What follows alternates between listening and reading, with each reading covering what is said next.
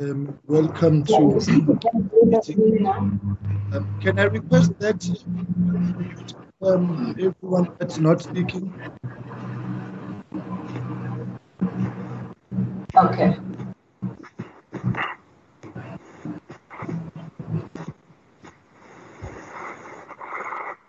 All right. Um, the Do you know where's the mute button here? Hmm.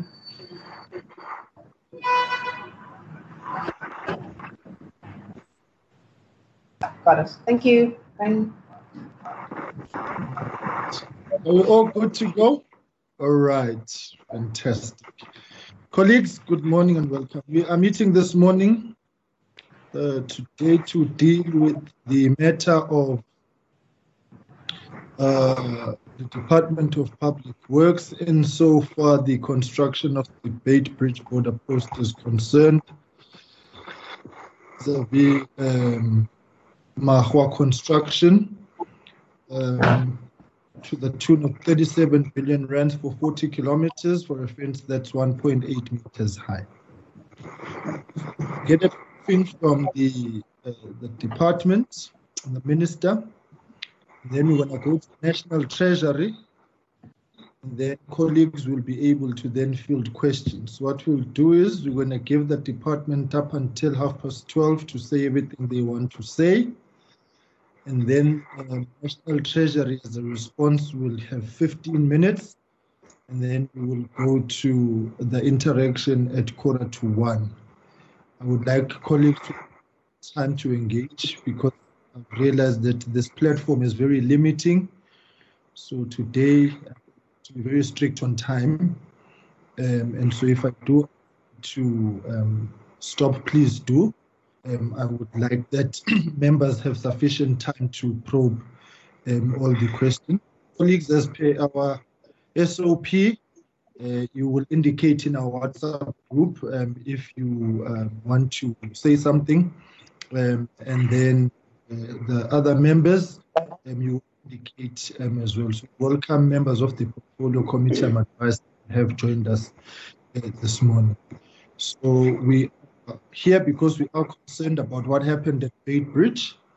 Uh, just it doesn't add up visually, financially, and otherwise. Uh, it, it does seem that something fundamentally wrong has happened, and we do note that there are uh, investigations and referrals to institutions of the state, particularly AG and the public protector to investigate and look at it by various quarters and including the minister herself. We want that full report and briefing today insofar where things are, and then we will map out a way forward um, at the end of the meeting. But I think the department ministry must understand from the word go that we are extremely concerned about reckless deviations and environments which seek to abuse uh, the Disaster Management Act and the circumstances which we are in.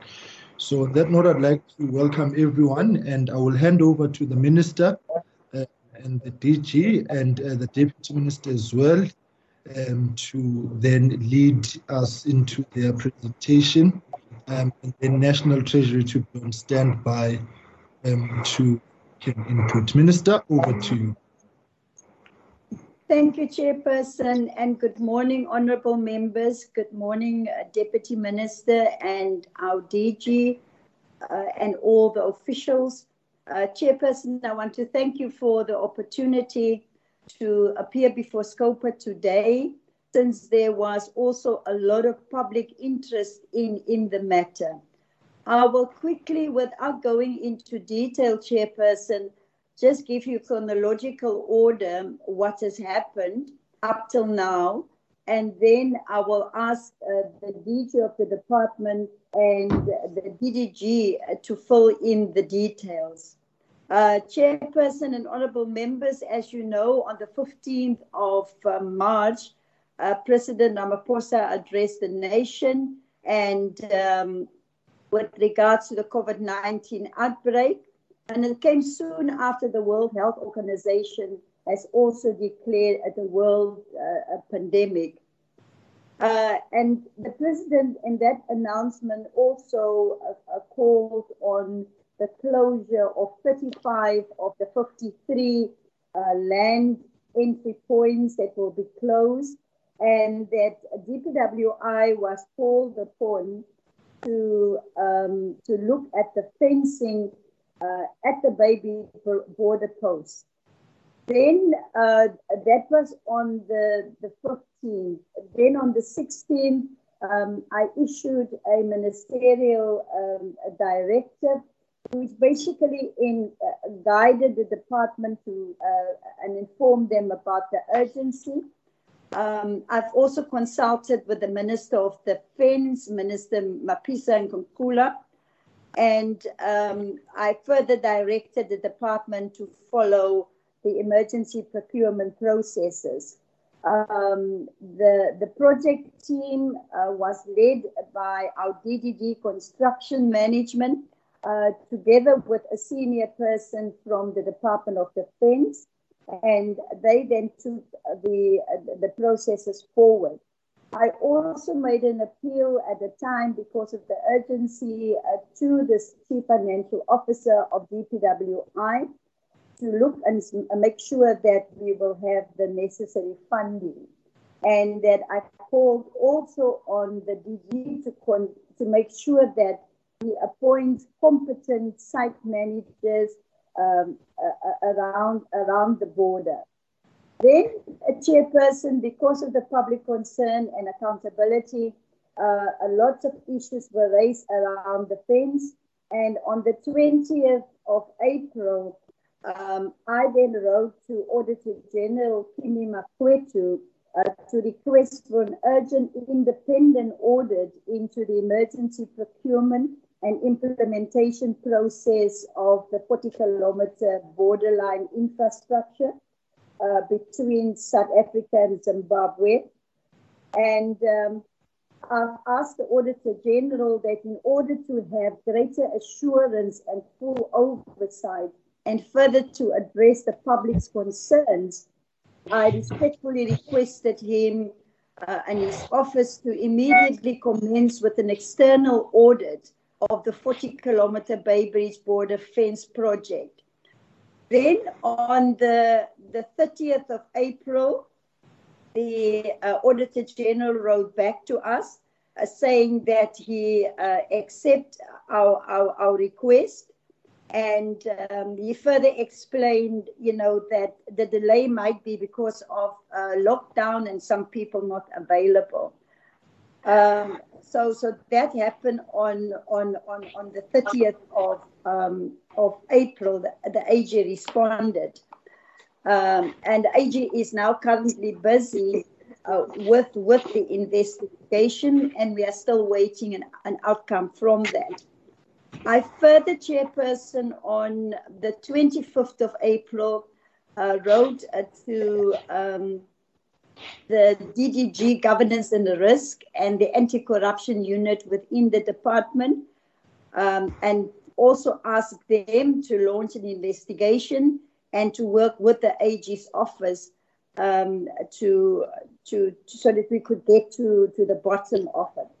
So um, that report also um, is still outstanding, Chairperson, and we can make all the information, all the letters, everything we can make available to the committee. And if there's anything that we don't have an answer for today, Chairperson, we will commit to come back to the honourable members uh, if, if we don't have all the information for you today.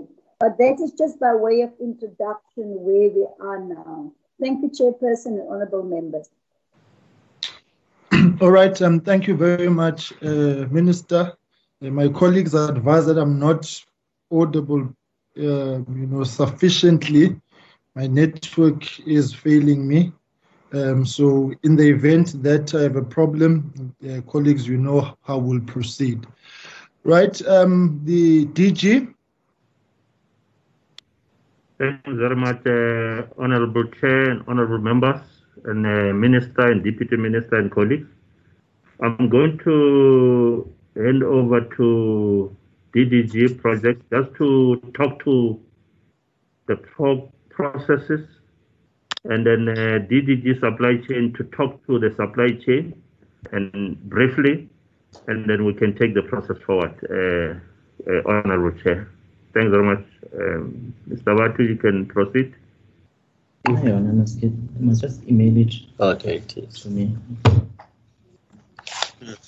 Thank you, uh, DG. Uh, and uh, good afternoon, uh, Honorable Chair, Honorable Members, Honorable Minister, Honorable uh, Deputy Minister, DG and colleagues. Um, yeah, the, the presentation was provided um, to, to SCOPA. Uh, my uh, task as uh, has been given by the DG is to just to give an overview uh, in accordance to the presentation that that was provided. Um, in the presentation, I'm just going to touch on uh, a few uh, slides, not not everything. If I'm allowed, can I please share the presentation to honourable members so that uh, we can follow what I am talking about. Yeah, that will be, the presentation must be please put up. Thank you. Slide number seven uh, of the presentation discusses the background. And uh, the department says, following the uh, President Cyril Ramaphosa's address to the nation on the 15th of March on the COVID-19 pandemic and the simultaneous declaration of a national state of disaster, the Department of Public Works was urgently required to secure uh, the border fence uh, to safeguard the citizens of the Republic from any further infections and other potential medical harm. Uh, in accordance with the Section 27 2L of the Disaster Management Act number 57 of 2002, the Minister of Public Works and Infrastructure issued a directive on the 16th of March 2020 for the emergency securing of South Africa's uh, border posts, uh, making uh, reference to uh, the Beitbridge border post uh, as a first focus and uh, on identified hotspots this borderline. Um, then I would like to also just indicate that the uh, emergency procurement uh, is in line with the Treasury regulations, as Treasury does uh, allow for uh, such processes to be followed um, to, to move away from the ordinary procurement process. In this case, ordinarily, it would have taken three months uh, to get a, a contractor appointed and uh, it wouldn't have met the the directive uh, that has been provided. Slide number nine uh, starts to discuss the procurement uh, approach. Uh, as I've, I've, mentioned that the, the Treasury regulations permit uh, such processes to be done. Um, and this includes deviation from uh, requirements to advertise in the government tender bulletin in circumstances in which are of an emergency nature uh, of, of, this of this kind.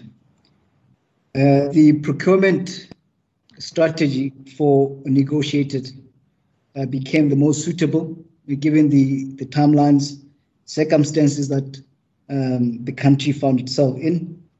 Um, and uh, it was uh, viewed as a as a fair uh, a process. the market analysis was done, and it was premised on the fact that the dose of quantities were based on 2016 scheduled rates, which were determined through a competitive bidding process four years ago for the Beitbridge Land Port of Entry uh, and a comparison uh, is done on uh, slide number 11. when up CPAP is applied to the scheduled rates on the activity items, an amount of 38 million is, is obtained. if we apply CPI to the scheduled rates, uh, an amount of 39 million is obtained. The contractor uh, then had a tender sum of 37, which is um, is lower than the, the CPAP. Next slide, which is slide number 12, also just uh, discusses at, at a high level. G, just one second, just one second. Sorry to interrupt you. Um, I'm not sure who's in charge of the screen, but the presentation is not up. Uh, um, so can that be fixed, please? Because there are also members who are not part of the committee who are in the meeting who have to follow what is going on, and they may not have received as the the, the bundle as COPA members would have.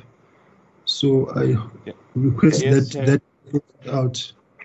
Yes, Chair, I've shared in Code the document, but it's not showing, and I've reported the matter to IT uh, to take care of it. Oh, there it comes now. All right. Uh, Okay. yeah, All right. okay, All right. Okay, DDG, then. you continue. okay. Thanks, Ben. All right. DDG, you can continue. Thank you. I'm just uh, uh, checking where I am also. Um, apologies. All right. Don't Thank you. lose yourself. I am on slide number 12, where and on this slide uh, we we discuss the the, the, the motivation um, uh, that, uh, as mentioned, the Beitbridge contractor for the land port of entry um, was uh, uh, uh, used in this contract. The the contractor is qualified in terms of the CIDB grading. He has the relevant experience in terms of the the CIDB grading as they are a grade 8CE, PE, and they were already working at uh, the Beitbridge Land Port of Entry uh, on the repair and maintenance program. This meant that the mobilization and establishment for, for this work uh, of the an emergency nature would be done seamlessly uh, and that uh, it would be treated as in an agency uh, matter.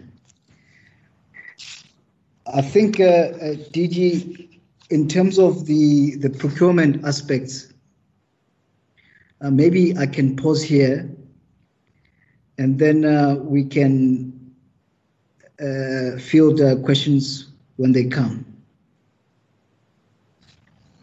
My suggestion is that, uh, Chairperson, since we have got some time, based on your direction, we may allow space for supply chain just to briefly provide an overview of the processes we follow. Mr. Naidu, you can do that with the permission of the chairperson. No, that's fine. That's precisely why we are here.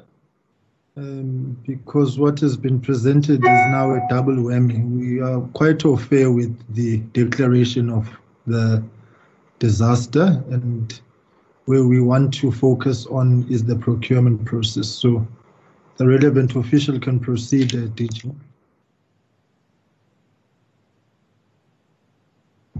Good afternoon. uh, Good afternoon to the Chair and the Honourable Members, the Minister and Deputy Minister of Public Works. I'm Raymond Naidu, the Acting Head of Supply Chain for the National Department of Public Works. Thank you for this opportunity to contribute to the discussion. Uh, Chair and, and, and members, my colleague has already touched on the on the procurement processes followed. Suffice for me to mention that um, uh, when, when we considered this procurement, we looked at all of the available strategies to best satisfy this requirement.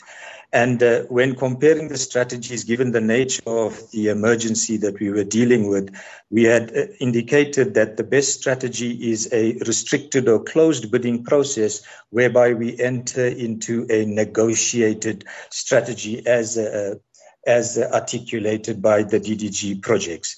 The procurement, I confirm, went through the relevant uh, uh, bid adjudication committee uh, processes where the matter was presented to the bid committee, who considered the requirement and then subsequently utilizing the emergency procurement powers, then approved the uh, the award of the uh, of the project to the contractor.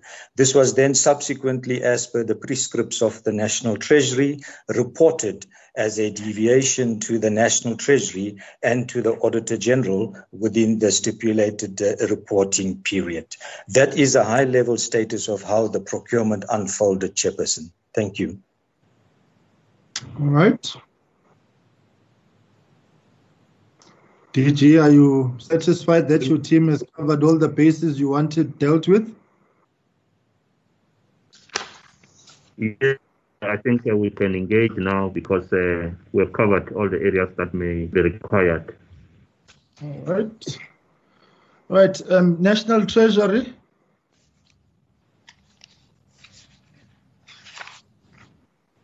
Uh, good afternoon. Good afternoon. You can proceed. Please just introduce yourself um, and then you can proceed. Um, it is Estelle Setan, the Acting Chief Procurement Officer, and with me I have Ms. Basani Daker, who's the Chief Director for Governance Monitoring and Compliance. Okay, CPA, you can proceed. Um, the uh, sorry members yeah. The the point where the national treasury is at is that we are busy with a bid review or the process review on this um, on this transaction. Uh, we are busy with the investigation and at this point we would want to reserve our comments until we have finalized our um, investigation of the of the bid process or of the transactions process that was followed. All right. When? What is the timeline for that? Um, we we would probably be uh, finalized. We will finalize the the process by next week. We already have a draft report, but we we received some additional information that we would want to be given opportunity just to go through um, and finalize the report, and the timeline is Friday next week. All right, that's fine. Do I think that that that is okay. All right, um, colleagues, um, I'm going to hand over to you. Um, please uh, indicate. I don't have a list now. You have not. Uh, um, the document can be taken down as well. I think um, we, we are through with that. If there's a need to reference it, we will um, call upon uh, members to do so. Right. Um, can I therefore uh, get questions, colleagues?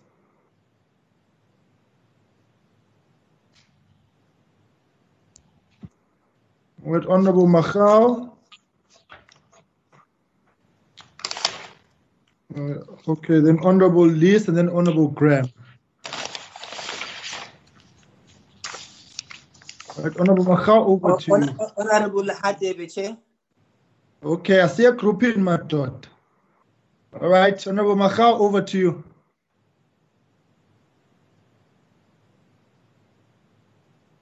Uh, Honorable Machau, please unmute your, yourself. You,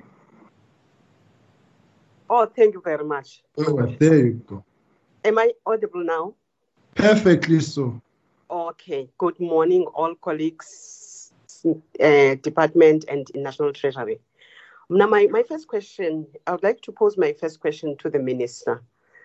I, I would like to know whether the minister did first try to, to engage her own internal audit and the risk management before going out to the external audit, that is the Auditor General's office. And maybe what forces her to start with the audit, with the external audit, that is the, the, the, the external audit from the Auditor General's office.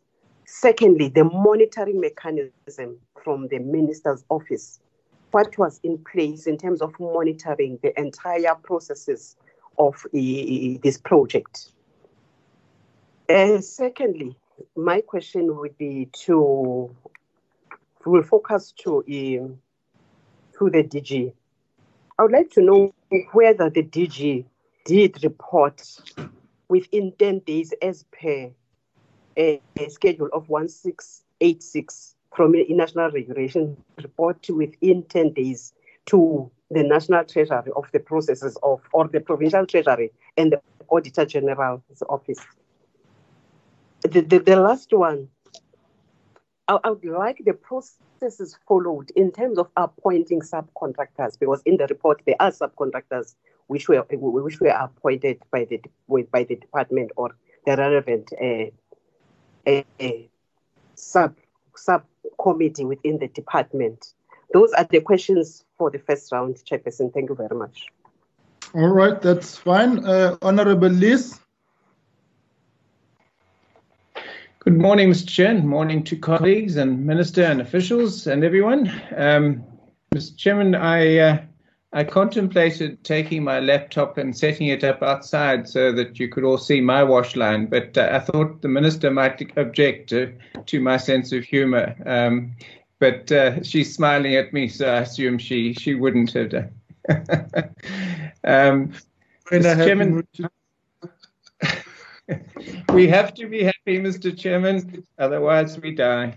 Um, Mr. Chairman, the, the the, the um, DG or the um, the presenter, whoever it was now, was made a point about using a contractor who was already um, busy with repair and maintenance in the area.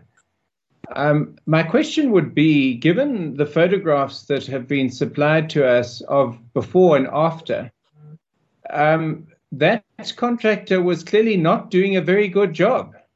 And so, from a performance point of view, uh, I, uh, how did we justify using someone who was clearly not maintaining the fence, given the photographs we were we were sent?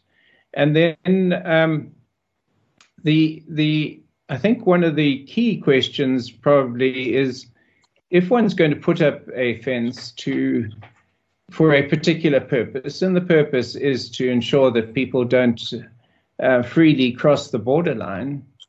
How does one do that without putting in place, or perhaps it shouldn't be a statement? Uh, did we ensure that there would be um, some kind of of engagement of people who would be responsible for ensuring that the fence wasn't cut in the way it, it was so soon thereafter. In other words, if if I were to put up um, a fence to keep cattle in, um, and I knew that there were people around who were going to cut and try and steal the cattle, we would monitor that fence. Now, that monitoring surely would go hand in hand with the, the construction of the fence. What were the arrangements with that? Thank you, Mr. Chairman. All right, um, thanks. Uh, I'm gonna have to, in terms of the new protocols, take the SCOPA members first, and then I'll go to the members of the other portfolios. So, Honorable Somyo. Thank you much, Chair. Thank you very much. Uh, uh, uh, afternoon to Minister, Deputy Minister, and uh, the rest of the team. Uh, th- th- there is, um, when, when I read or I hear the report by uh, Public Works, and then looking into the slides, in one of the slides, there's a reference uh, to the fact that uh, the department started with a VO um, to acquire services uh, uh, of a contractor uh, to um, be engaged um, in as far as the fence uh, is concerned. And, and uh, it looks like sometime later on, um, when, when there was a, a determination uh, of the state of disaster, then that route was somewhat uh, abandoned. but the abandonment of that route did not necessarily abandon uh, the, uh, the, the, the content uh, that uh, relate to uh, what has been done already in terms of the contractor uh, to be involved. So, so, so I would really want to know on the, el the elimination instance, in reaching to the point of saying now we are using uh, the emergency procurement. We are putting aside uh, the variation order, uh, which was the beginning of the process. And therefore, we allow uh, um, uh, within the prescribed uh, you see format, a competitive instance uh, within the emergency um, route uh, of procurement. What, what, what, what is it that seek to differentiate uh, those two processes um, in finalizing the actual appointment uh, of the uh, contractor uh, itself. Um, that, that's the question which I would, would, would like to um, receive answer on, Chair. Thank you very much. All right. Uh, thank you, Honorable Som. Honorable Mente.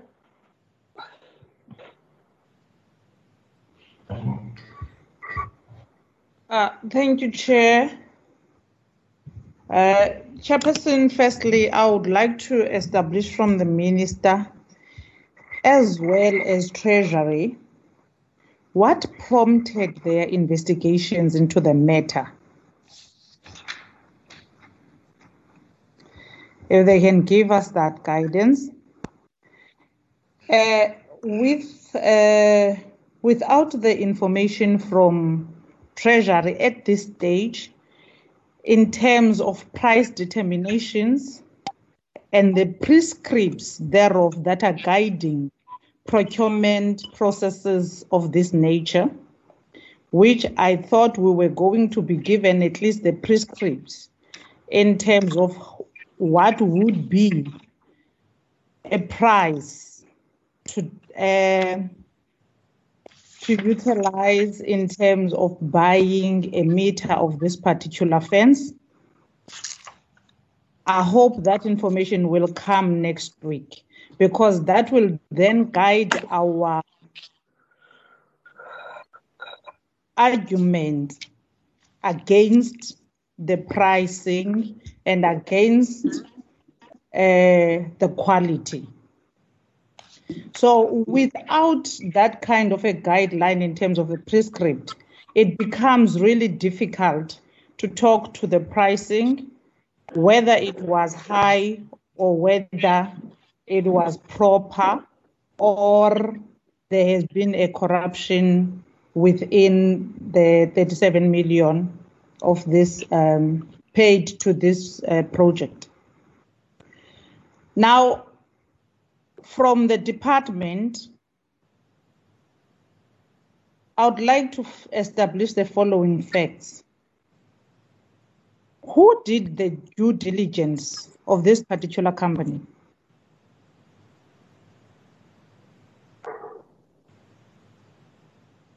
Uh, around quality,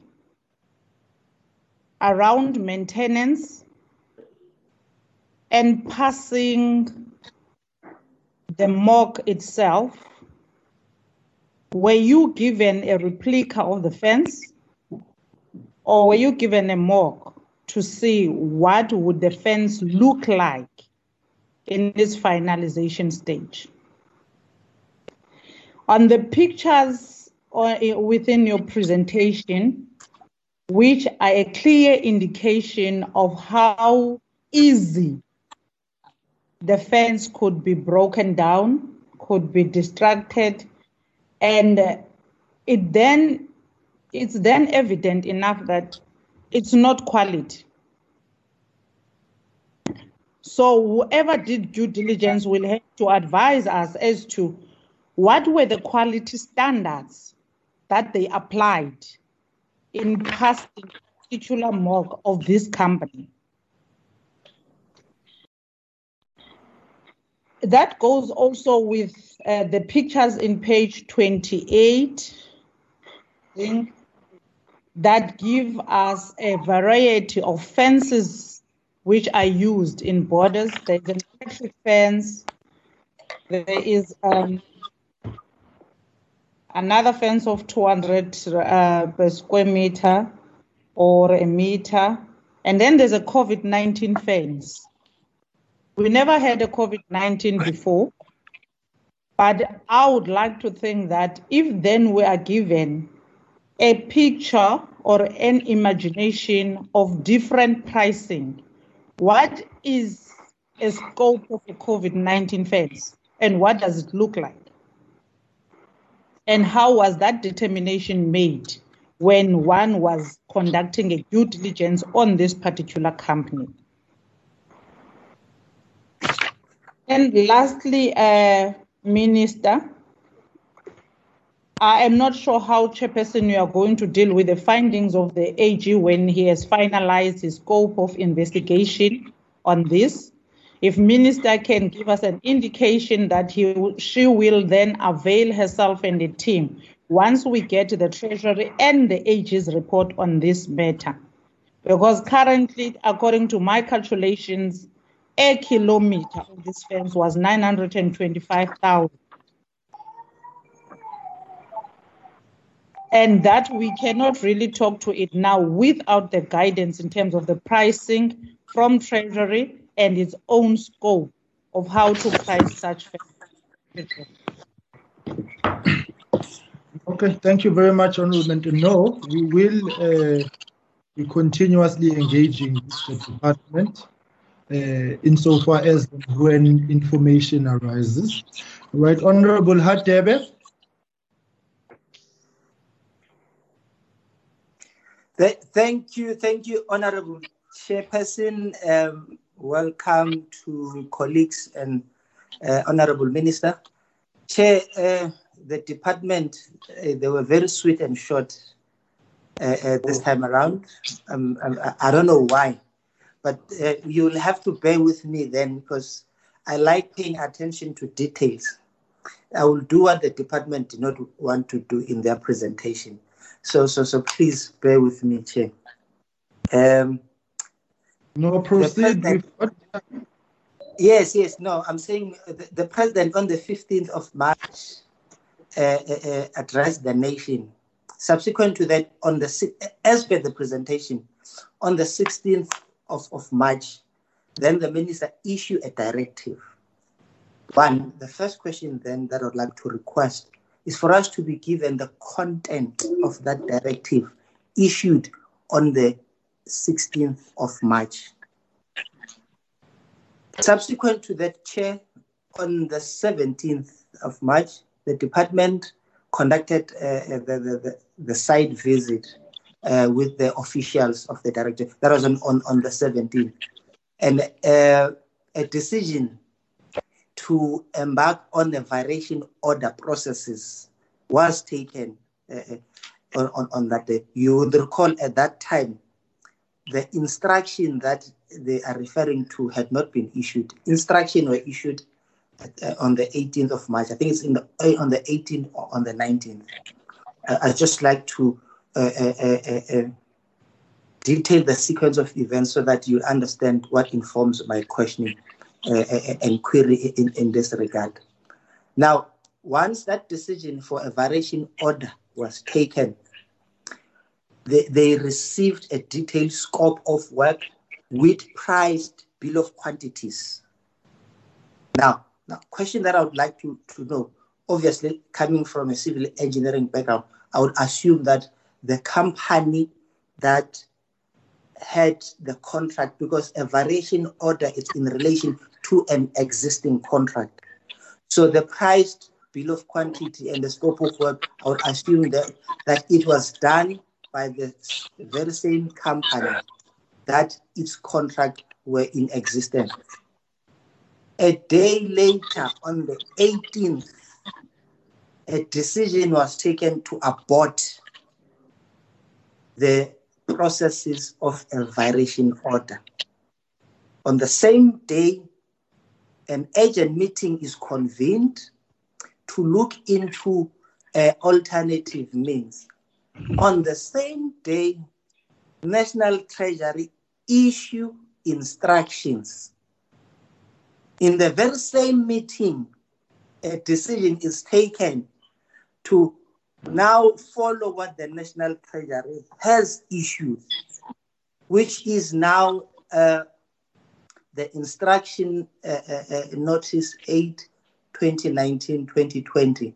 And we are referred to paragraph 3.5.1, which speaks to in an event where you cannot find the item as listed in Annexure A, you are then uh, uh, uh, given a leeway or a liberty to invoke this section, which is to deviate from the normal procurement processes. Now, Chair, whether we uh, deviate from the normal procurement processes, but there are certain principles and prescripts that we need not to to to uh, uh, do away with, especially those that are enshrined in section 217 of our constitution as it relates to transparency, equitable, fairness, and cost effectiveness. Why I'm raising this principle, say, uh, the company that was ultimately appointed, it was the company that initially was earmarked on the basis of the variation order. Now, when that variation order was discovered that no, I think this it's not in line with what with the scope of work.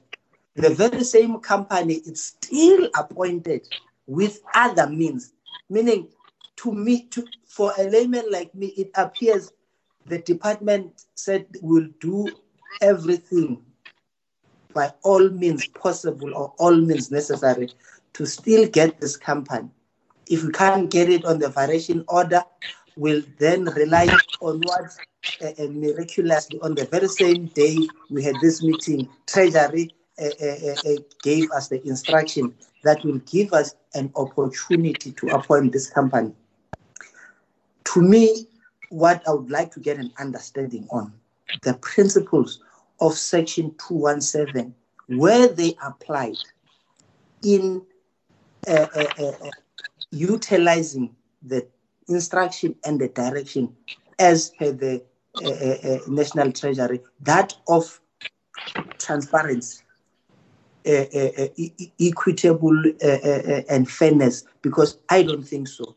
Now, Chair, again, we, we, we, we, we need to get a sense whether or not rationality was applied in, in, in dealing with this matter. Now, when you talk about rationality, you talk about procedural fairness and competitiveness in the public interest.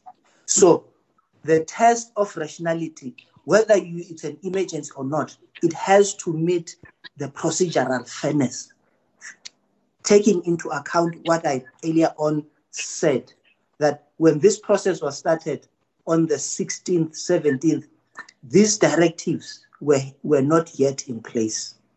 And the company then had already been identified. 18th of March, the directives are issued, but still the same company is earmarked. And the market value that they are making reference on, it's six years old. The, the, the market value of 2014, six years down the line, because where, uh, when they speak about uh, market competitiveness, they are referring to a tender that was awarded in a competitive bidding process in 2014. Six years down the line, we are still referred to that competitiveness. And Chair, I would I'd like to get an understanding. Pictures that we are given before and after are dated 27, 2007, and, and others it's 20, uh, 2004. I'm not sure for what reason. because I would have really liked to get a sense and an understanding of what was there before and and and and and and, and, and what was there after. But the pictures, I'm not sure whether colleagues am I the only one who saw that those pictures are dated uh, 2007. Now, I would like to also get a let's round yes? up for that. We will come for a second round because we do have time. So maybe okay. hold it there, and then you'll flag your questions for round two. All right, I will start. I'll start. start I'll start yeah, with if you. you're going to give me another platform, let, let me first and uh, uh, uh, pause here for now. All right, fantastic. Honorable Graham. Thank you, Chair, and thank you very much for the opportunity to to raise my issues at your meeting. Um, and uh, a hearty good morning to um, the Minister, the Deputy Minister, the DG, the members of the Portfolio Committee from a beautiful sunny Graaff-Reinet in the Eastern Cape. Um, Chair, my questions are essentially I understand that the AG and National Treasury are going to be investigating um, the issues around the supply chain management and the procurement. My issues really are around value for money, whether or not we receive value for money on this project. Um, a lot like the previous speaker said, the pricing was based on the 2016 prices, and then they were extrapolated to make them viable for 2020. But in the defense of the cost of this fence, um, the minister stated that part of the reason why it was so expensive was because of the logistical issues around the construction. So the site of it, as well as the um, the fact that it was a fast track job and had to be finished in a very short uh, period of time. My question then is how come in 2016 there were extra costs associated with the uh, the um, construction of the fence if these situations were not in place in 2016. So my concern is that the 2016 pricing was not um, exactly correct, and we've extrapolated based on that um, without looking into what the what the additional costs would have been incurred for in 2016. The other thing is that um, on a question that I asked to the minister's office, um, the materials that were used for this fence were off the shelf materials. Nothing was especially constructed. There were no special materials that were required. This was a very basic, straightforward, fundamental fence. And again, did we receive value for money if this was an off the shelf fence and we paid nearly a million rand a kilometer for it.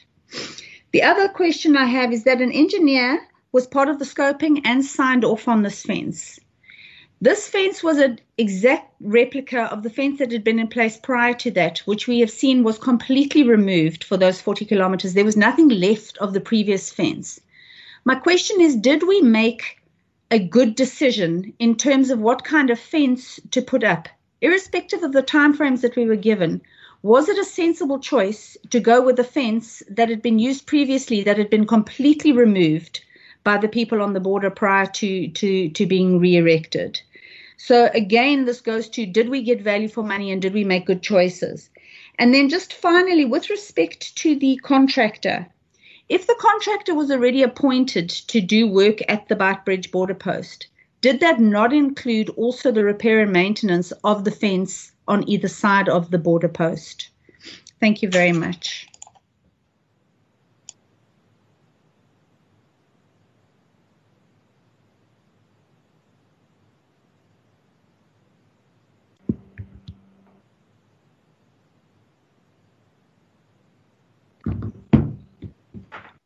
We are you back, Nkululeko? Can you are you back with us, Mr. Chair? I can see your picture. Um, you had said on the group that you had got disconnected. Are you back with us? Mr. Chair, you gone again. Okay, um, colleagues, who's taking over the chair? Bheki, who's going to chair? Uh, no, no, just to stick with the principle, uh, we'll give to one of the opposition parties. No, right. no, no, no, that Oh, he's back. Thank goodness for that. All right. He's back. Um, um, uh, it was a network coup. Right. Uh, Honorable Graham is done, I assume. I tried hard. Okay. Honorable Siwisa. Uh, thank you, Chair. Thank you for the opportunity to say two or three words. I'll go back to slide 12, and I think Honorable Liz or Lias has touched some of the issues I wanted to touch. But my question is directed to the minister and the DG that we know that you've got problems in the CBE and the CIDB pertaining transformation within the build and construction environment and yet you take a contractor that already has a contract to do repairs and you give him another contract. What has informed you? Because honorable Lears has made us aware that already these people didn't do a good job. Don't you think that the, the, the reasons that you guys have put forward to say these are the reasons why we took this contractor, you've actually disadvantaged some of the contractors that could have done a better job, that are in the same level, in the same category as, as this present contractor that is there. And yet, when you talk to the portfolio committee of, of, of public works, you always talk about transformation, and yet you had an opportunity to do transformation, and yet you didn't do transformation. You didn't give another person an opportunity to actually uh, uh, showcase what they can do, what their qualifications are. It also brings me back, Minister, that don't you think it's about time at this present moment that we should actually have our own state owned building company that's going to address all of these issues, that are even going to address the over expenditure on simple fences that can be found at Build It or anywhere else, and yet you have to spend for 40 kilometers of a fence, then we have to spend such a, a amount of money to make sure that a fence is erected. The same fence that was erected in the past is the same fence. There's nothing special. It doesn't have magnets. It doesn't have alarm systems. It doesn't have anything. It's the same fence. And which I ask myself, is that fence also was it part of the was it also installed by the same contractor that has installed that has installed the, the fence in the past? So minister don't you think appointing the same a contractor that already has a contract with DPWI are you did you not disadvantage other contractors while you are speaking about transformation in the CBE and the CIDB thank you chair all right, thank you much. Okay, and the last bite will come from Honorable Swart. Um, thank you, Chair. Chair, mine is on the pictures that you were given in the presentation. Uh, that were given old pictures. So I just want to get a sense that as much as there was an emergency for the fencing, can the department relate to us that when they do this emergency project, do they then do away with the normal procedures of having a project manager on site from the department? Um, even though there was COVID, what measures did they put in place that a project manager would do their work on site and to make sure that the contractor was delivering what they are supposed to deliver. Because for them to put pictures which are 2007 and another picture which has got another date of another year which are outdated pictures who took the before and after photos from the department to make sure that what is being delivered is of quality? Uh, the rest chair i'm covered. Thank you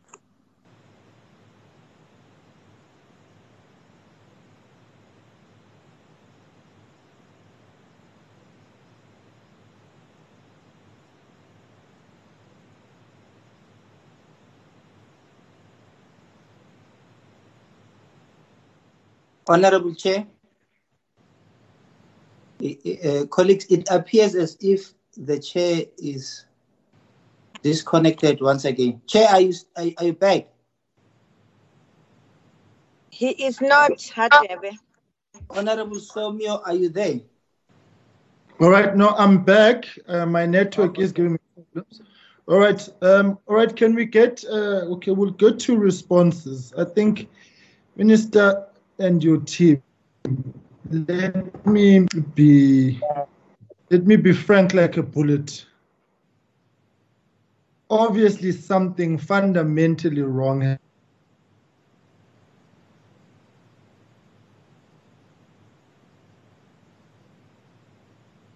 Is frozen again.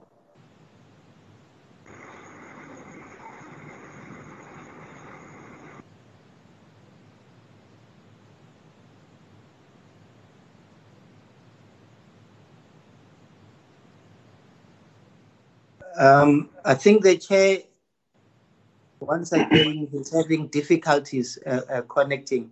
Colleagues, are, are you? eh, Honorable Minister?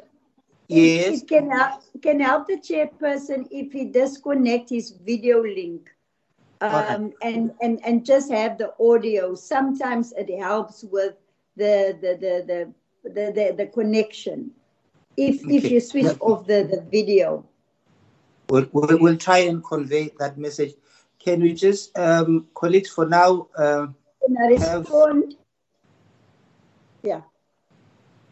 uh, Hon- Honorable Minister, I think it will be prudent that, um, as a presiding officer over this meeting, the chair is part of the meeting. Um, yes, so that we, we are all on the same page. Can, can you just give us a few uh, uh, seconds while we try to resolve the matter, and then we'll take it from there. Is, is that acceptable, colleagues? No, it's in order. Acceptable. That's fine, Bheki. The- the- I've sent a message to the chair. Go ahead, Bheki.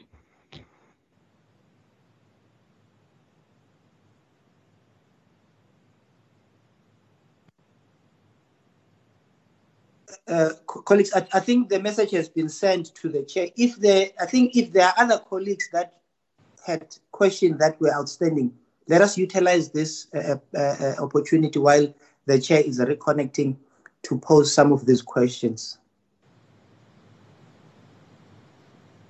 That sounds like you getting back in for your second round, Bheki. No, no, I, I, I will No, no, have my no, no. right to, to speak uh, and No, no. give others an opportunity. Co- co- co- colleagues, why can't we do it this way? Uh, the chair was about to give over to the uh, minister to provide some response.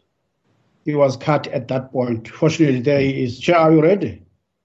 Yeah, I've had to move outside, uh, so excuse these Welcome. rural uh, uh, cha- challenges. Ah.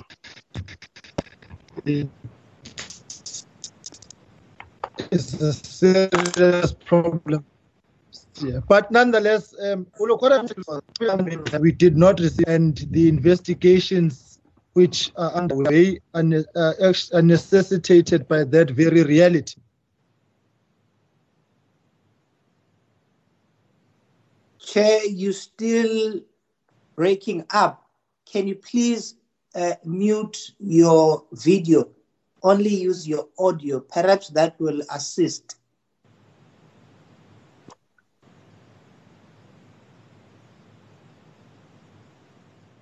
Chair, are you there?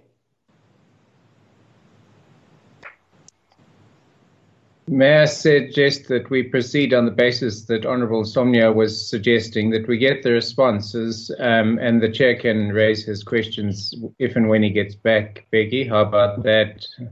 Uh, yeah, I think that's progressive. Um, the Honorable Minister.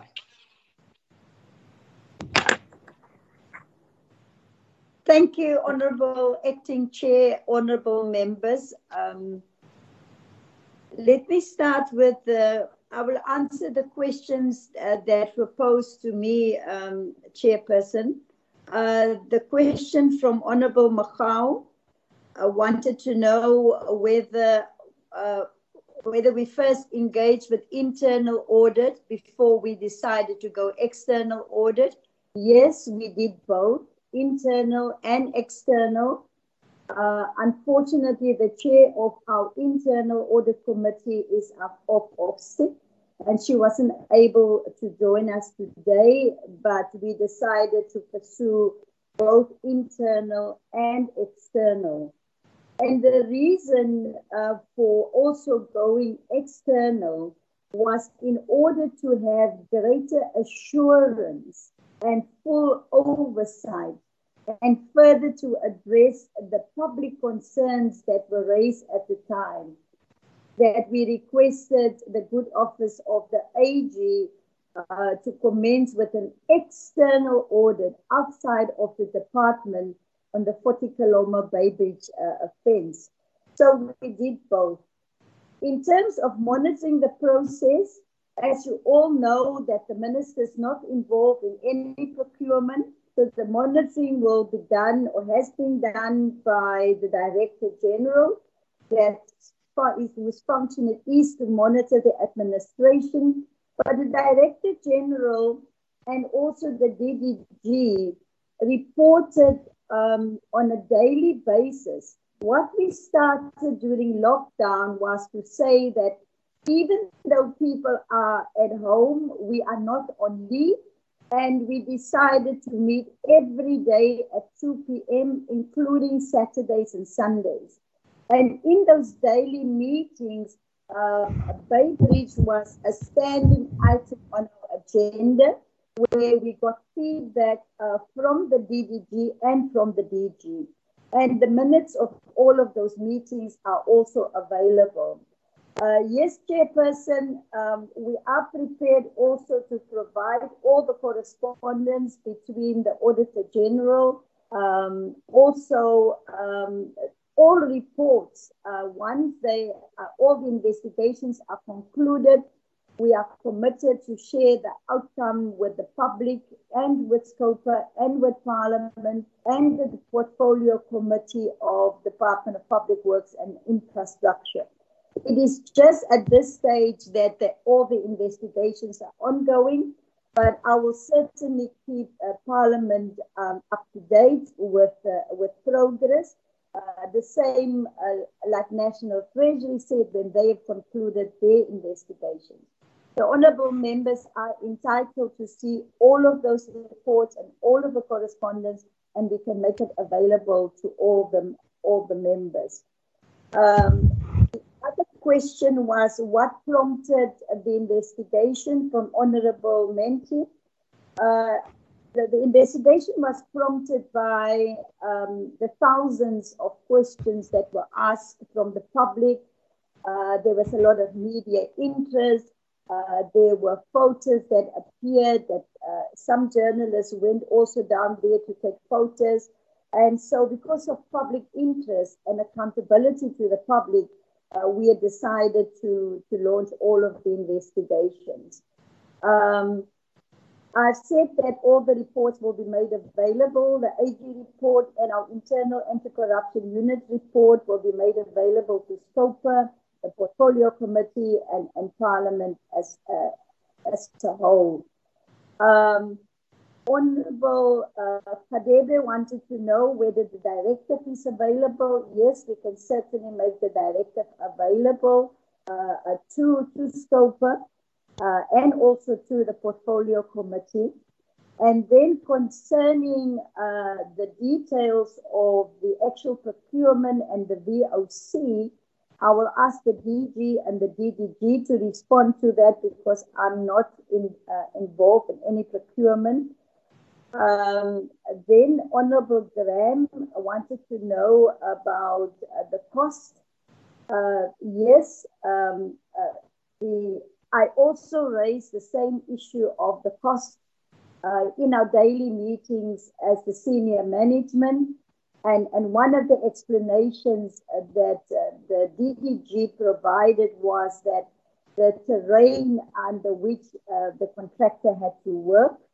And I've also made that public to say that uh, the conditions are, are, are, very rigid there. And so it's true that I, I, I, did say that based on the information that I received uh, from the, the DDG and, and the DG. Uh, another question was uh, should we have our own state owned company? Um, First of all, uh, that is a policy decision for, for government, uh, except to say that government is busy with a process to rationalize state owned entities, uh, where most of them have become a liability to government rather than an advantage. And also, I don't appoint any contractors. Um, no, no member of parliament or minister allowed to get involved in procurement. So I certainly did not appoint a contractor. And then Honorable Swart uh, mentioned about the pictures. Uh, again, I think the department can respond to um, the date of the pictures um, and, and also the um, emergency and the COVID 19 measures. Uh, I know one of the things that the department did with COVID 19 was to make sure that the contractor provide all the workers with the necessary um, uh, PPEs. And uh, this, uh, the, the, department can also give a report around that. So uh, it's unfortunate that we are meeting today, but we are ready to come back to Scopa once we have completed all of the investigations. Thank you, Chairperson. All right, um, DG. Uh, thanks very much, uh, Honorable Chair, Honorable members, and colleagues. Um, the uh, question with respect to Honorable Magwa. Yes, uh, we did report uh, this deviation to National Treasury and also the age uh, period we did do that. Um, the other question which I want to respond to relates to whether the contractor this was new it was not work that was done by the by the contractor that was appointed it was it was additional work to the extent that it was uh, had to follow also due process. The other aspect that was raised, which I would want to respond to, it entails um, uh, the view versus the the approach that we followed as to why didn't we follow the VO. Yes, I think uh, the response that I gave respond to this one also because a variation order can only be entertained or activated if it is a continuation of a project that exists. So the VO was not going to be relevant to this one because it was new work. It was going to be improper to proceed with a VO. I'll ask uh, my colleagues uh, to add into the questions that have been raised.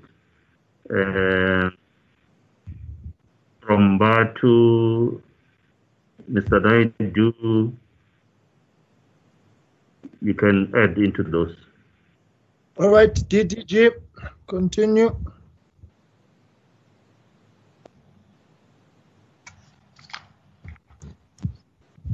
Thank you, Honorable Chair, Honorable Minister, and um, DG, and Honorable members. Um, there was a question raised around the appointment uh, of subcontractors that is included in, in the presentation. I think it's it was um, the information was provided uh, for for transparency uh, to to Parliament. Uh, the issue of subcontracting is uh, is usually done by the appointed contractor.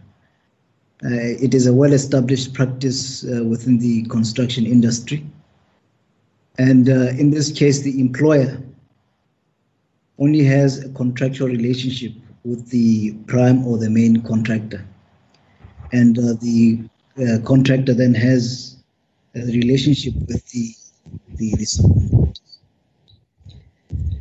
Uh, there was uh, another question raised around the the pictures. Um, the presentation that I I have, the latest one shows uh, pictures that were taken in January 2020, and uh, it, it, doesn't show the the pictures of uh, of 2004. So my request is is that uh, we we provide uh, the these latest pictures which are in in my presentation. I would apologize if members have have the old uh, presentation.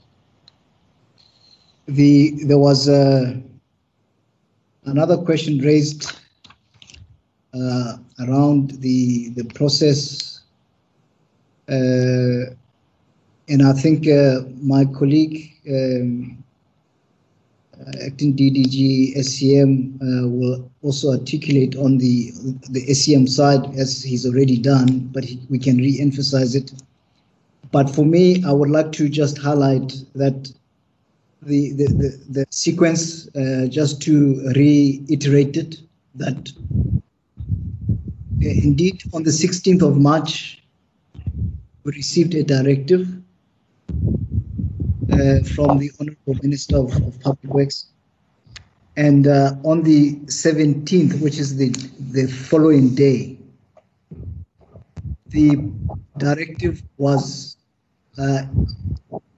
was used uh, as a guide for us to process uh, the variation order because the, the directive does say that uh, a variation order must be must be done and on the 17th, we, we did uh, go through that process of getting the scope of work and the, the, the price BOQ, uh, and also did the, the market uh, analysis. And, and correctly, as, as mentioned, that on the 18th of March 2020, the department did due diligence on this part. And uh, after doing the due diligence, uh, the negotiated procurement strategy then unfolded. Um, I will just end there and, and move to the next question, which uh, was talking about the the previously the previous contract that was concluded in, in 2016. I would like to make a correction that uh, it is not a 2014 contract, it is a 2016 uh, contract for the land port of entry at, at Bridge. And I think in the expression that it is a remote site, um, the, the, the issues of the remoteness of the site were, were, were discussed in, in the describing the, the conditions. And uh, because these rates are 2016 based and they are already unscheduled, they went through a competitive process through the market. Those raised, those rates are, are then benchmarked. Uh, the process of, of whether the, the rates were were otherwise, uh, um, you know, one can't answer because it went through a competitive uh, tendering process which um, uh, that is why uh, the rates are, are, unscheduled.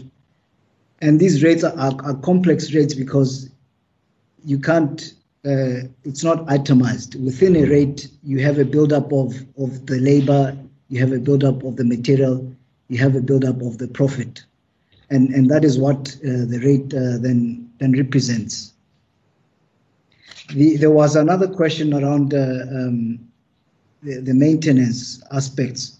This contractor was appointed for the land ports of entry for Beitbridge, and as clarified by the DG, that uh, scope did not include the maintenance of the fence line. And, be, and because uh, the direction is for us to, to maintain what is existing, the, the, the direction is not for was not for us to to do otherwise, uh, and that is what was then done to to maintain uh, the upkeeping of what was existing uh, on site. Um, yeah, I would like to pause there and uh, I will take other questions when they come. All right, uh, Deputy Minister, are you fine?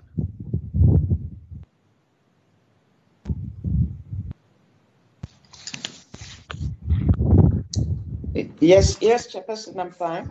Thank you. Okay. And good, good, good afternoon to all. Afternoon, DM. All right. Okay, colleagues, do you have any follow-ups? Yes, yes, Chair. My name is Honorable Hadebe, the- I'd to make a. All right, uh, Hadebe and Honorable Lees, uh, and then uh, Mahal. okay, right, Mahal. Mente, Lees, now, Honorable Peggy, you can start. Th- th- Thank you, Honorable Chair. I've just opened this um, updated presentation. I, I think it's going to be challenging, Chair, if we're going to be given a presentation and then later we're given an updated version uh, while we're already prepared. But be that as it may, let me continue. But still, Chair, on this updated version, it still speaks about uh, the market analysis that was premised on the fact that the bill of quantities was a baseline from 2014 scheduled rate. Uh, it's still referring to 2014. I see the before and after pictures, uh, so that, that, that takes care of, of, of the point. But my initial question, Chair, that I've raised and let me repeat, whether or not you are dealing with an emergency procurement process, there are certain principles that you need not to neglect. The procedural fairness of your process uh, as it relates to Section 217 of the Constitution, the, the transparency and the fairness part. Now, I'm asking this on the basis that the bill of quantity and the scope of work was done through a variation order and the appointment was done through deviation after the, the, the National Treasury has issued Notice 8 of 2019-2020 and the very same company that uh, uh, uh, uh, compiled this bill of price, this bill of quantities, and the scope of it was appointed. Now, the question was, in terms of procedural fairness, transparency, and rationality, did your process met those uh, uh, constitutional requirements? I did not get an answer on that aspect, Chair. I would like to get an answer. Secondly, right. the the the deviation, uh, I mean, the notice issued by Treasury require that 30 days after you have undertaken this process, you submit a, a detailed report to National Treasury, giving the unit price, uh, reasoning uh, for competitive. Do we have such a report? And if we do, as per Section 3.6 of the notices from National Treasury, I would like to get that detailed report. Now, the other question of clarity, Chair, in your presentation, you mentioned that you were doing or getting daily progress uh, report, but only on the 8th, which is 14 days after your contract was was started, you only issued a letter of concern in relation to the progress on site. Now, I'm asking on, on the basis that this contract uh, exceeded by eight days, and how much did it cost for that extension of time? And what was what was the principal agent and the representative from the department doing all along when only after 14 days you started becoming concerned about the progress on site? Yet, in your report, indicating to us that you were getting a, a, a daily a, progress report. Chair, based on the directive from the minister, is this type of, of offense an appropriate, best suitable to deal with what the directive intended to secure our border? Is the quality of the fence best given the, the value of the money that was utilized? Uh, uh, thank you, Chair. Right, Honorable Mente.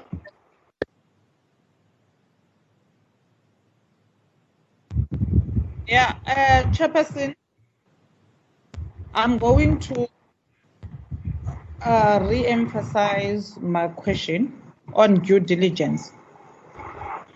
I asked who did the due diligence. The answer is the department. I'm not looking for a department. I know it's the department. I'm looking for a person or persons who conducted the due diligence on this particular company and satisfied themselves that in terms of quality and the maintenance that has to be undertaken by the department and as well as the quantity that was going to be utilized. Reason for that, due diligence measures are precisely to deal with the issues that we're dealing with now a before picture and the after picture.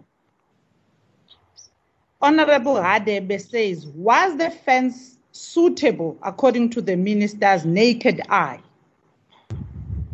If a due diligence was done properly, a naked eye would have told you that that particular fence can be easily cut and its particular construction as well can be easily removed if it's constructed the way it is. That is part of due diligence. Now, I want to know who conducted the due diligence, not the department. I know it's the department. And, Minister, I want to promise that this is one case we're going to get to the bottom of it.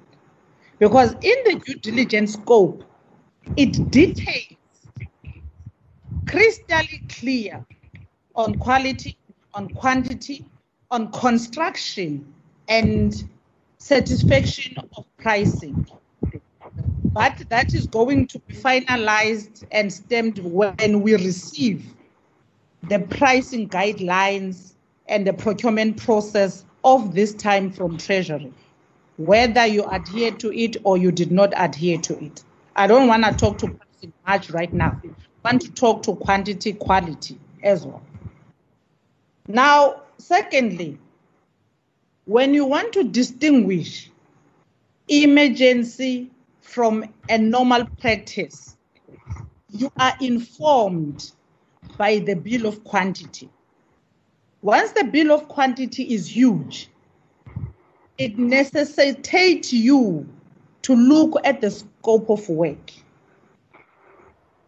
Now, um, Honorable Hadebe gives you a baseline in terms of the bill of quantity you stipulated yourself as a department on this particular presentation.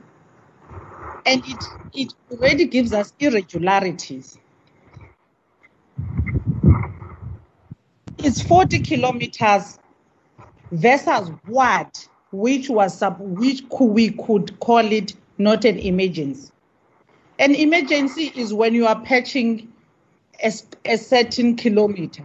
Is 40 kilometers still an emergency in terms of the scope of emergency? And in terms of the bill of quantities you have given, is that also qualifying as an emergency?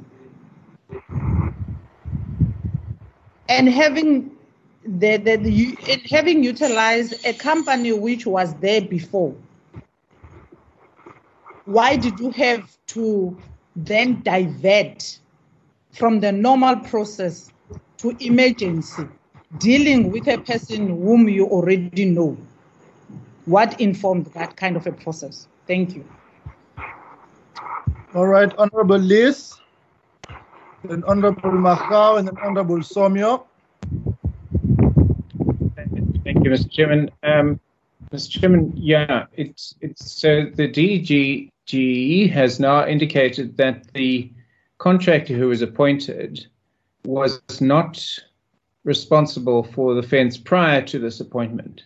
So presumably this contractor was doing maintenance just at the border post, which um, I'm not sure what that included, whether it included clearing block drains or painting walls, or but there must be a very limited amount of fencing at the border post itself.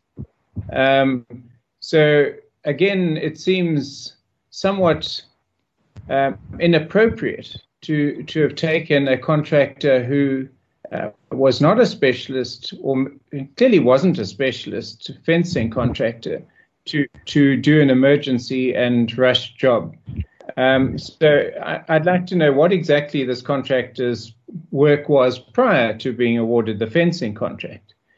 And then my question about the arrangements for post construction to protect the fence really hasn't been answered um, unless I missed it, and I apologize if I missed it. So, are we saying that, or by not saying anything, uh, is was there no arrangement made? We were responsible for putting up the fence, and then we walked away from it, and and and and that was it. Mr. Chairman, my my last questions are right now, as we're speaking uh, at this virtual meeting, is the fence intact? Is it being kept intact? And is it fulfilling the function which it was erected for? In other words, we spent 37 million rand to stop people crossing the border. Are people crossing the border illegally? Um, yeah, not to stop people crossing the border, but to stop them crossing illegally. Of course, they can cross legally. So, is it fulfilling the function, or is it 37 million rand simply wasted? Thank you, Mr. Chairman. All right, uh, Honorable Magwa.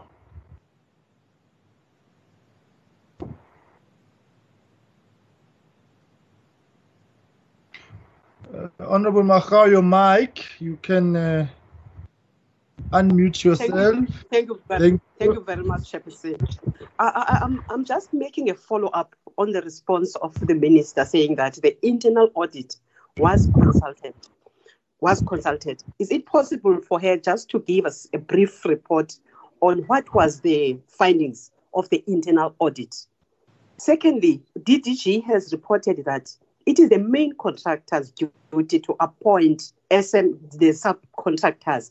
But what we know is that the department has a critical role in terms of monitoring that of monitoring that the SMMEs are appointed. Did they play that role? So if yes, how many SMME subcontractors which have been appointed? Thirdly, Chairperson, there is a serious, serious allegation that the fence has already been vandalized. Is that true? And lastly, whether the fence installed the warrants the kind of money that was paid. Thank you very much, Chair. Honorable Somyo and then Honorable Swart. Th th thank you, Chair.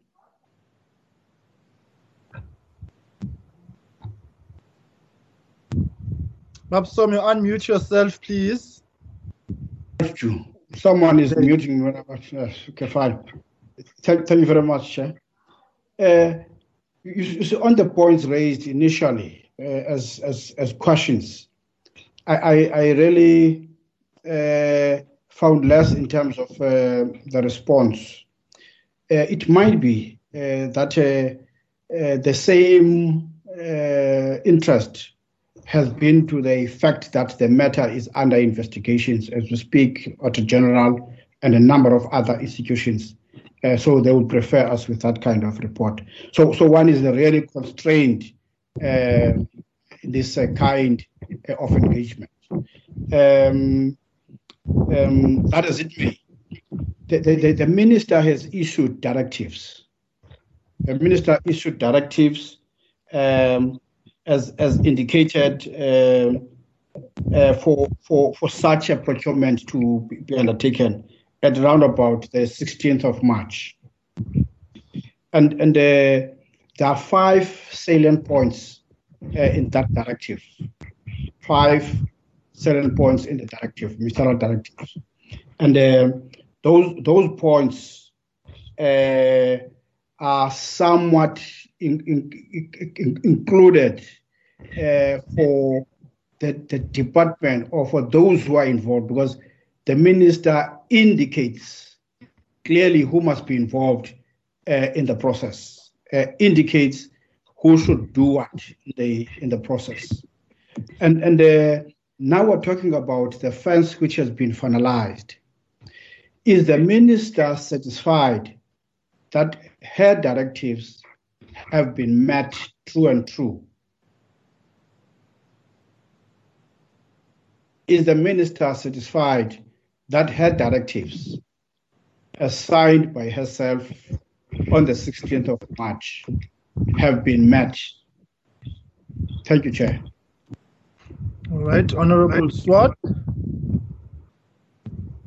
Thank you, Chair. Chair, mine is just to request that um, there are some of these questions that the department must please um, respond to the committee in writing because okay. I don't get a sense that we are getting proper, fully uh, um, answers to what we are asking, uh, so that they can detail to us the answers. Um, and also, the two presentations we got, you get an updated one. We are already in the meeting.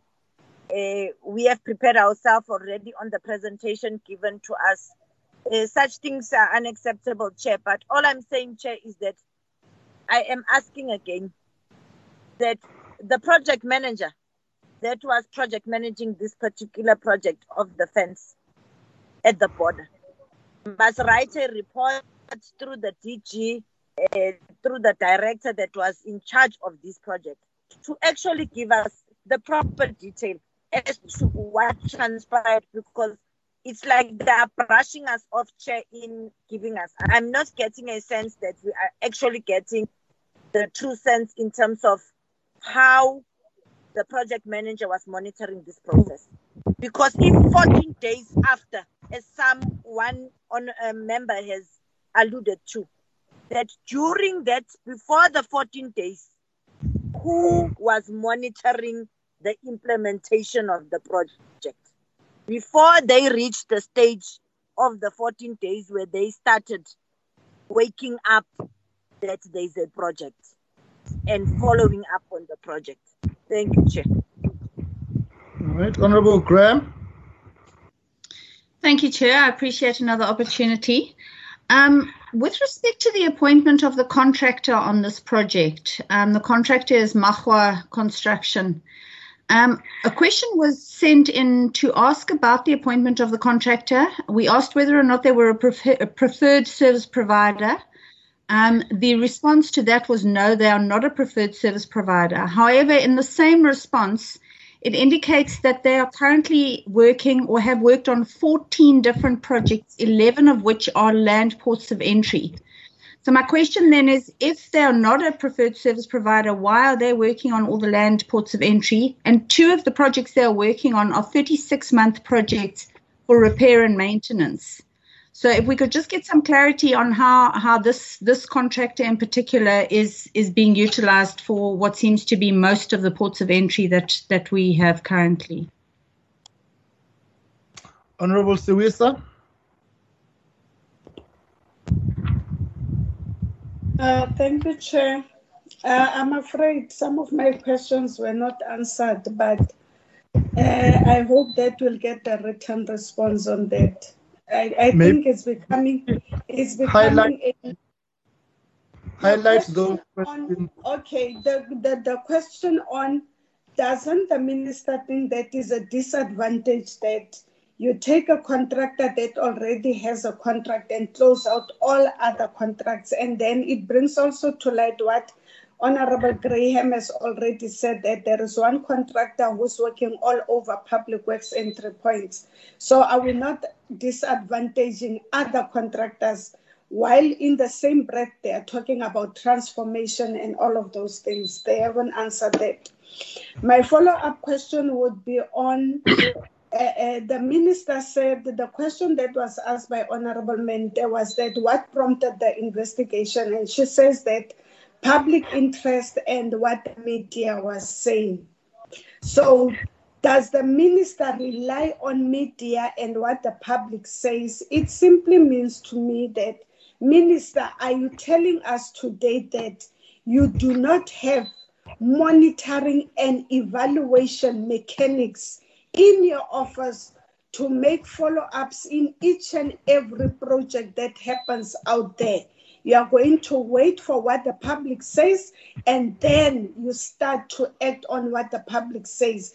Does this, am I safe to say you do not have mechanics to do evaluation and monitoring and oversight mechanics put in place in your department, you are always going to rely on what are the people saying out there because it's going to bring us to a, a, a, a point whereby by the time this thing comes to your attention, then more damage would have been done because you don't do constant monitoring and evaluation. And then I go back to DDG back I'm, I'm very surprised, DDG, that you are saying that your rates are based on remote area and not material used. So I'm not going to say anything about that. I'm just surprised that we should be rating on what kind of a material are we using. And yet you are telling us that the rates are based on because the place is in a remote area.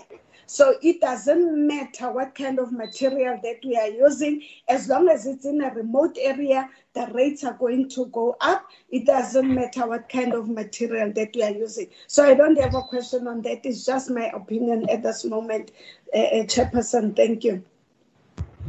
All right. Um, thank you very much. I am not going to jinx myself by trying to say anything because if I do, this um, system will chuck me out again. safe to say, of course, uh, that Minister, it's very clear uh, that we are not getting the responses we require or should be getting simply because, for lack of a better phrase, I'll switch to Zulu and say, something is hitting the water here. Something is not right. Something is amiss. The pieces of the puzzle don't seem to be fitting um, so at the end, uh, um, uh, I've sketched here, colleagues, a, a, a roadmap, but let's get the responses and I'll present it to all of us uh, as part of a way forward uh, in terms of how we could probably um, handle uh, this particular issue. Because at the heart of this um, is why this contractor? That is fundamentally the question that we need an answer to.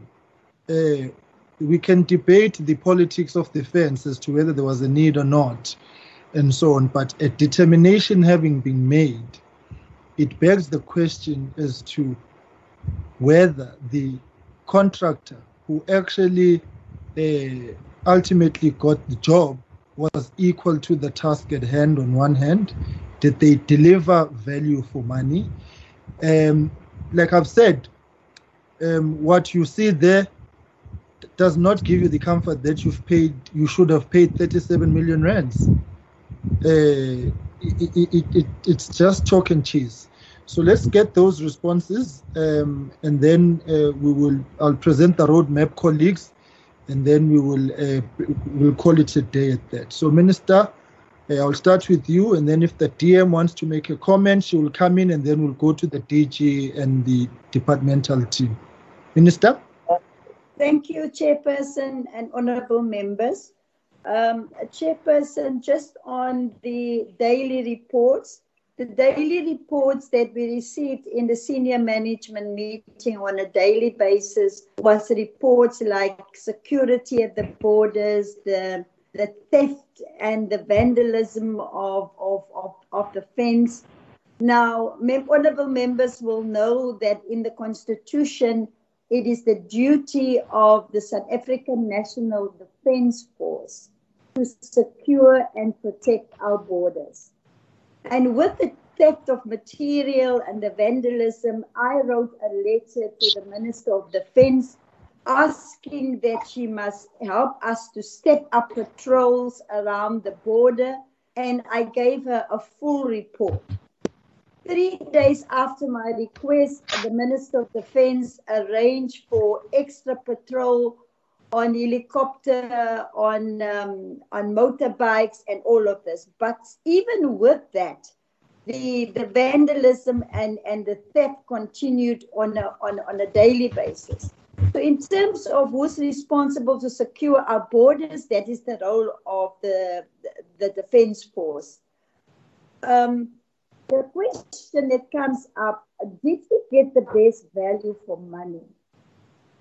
That is exactly one of the terms of reference and one of the, the issues that I've asked the Auditor General to investigate.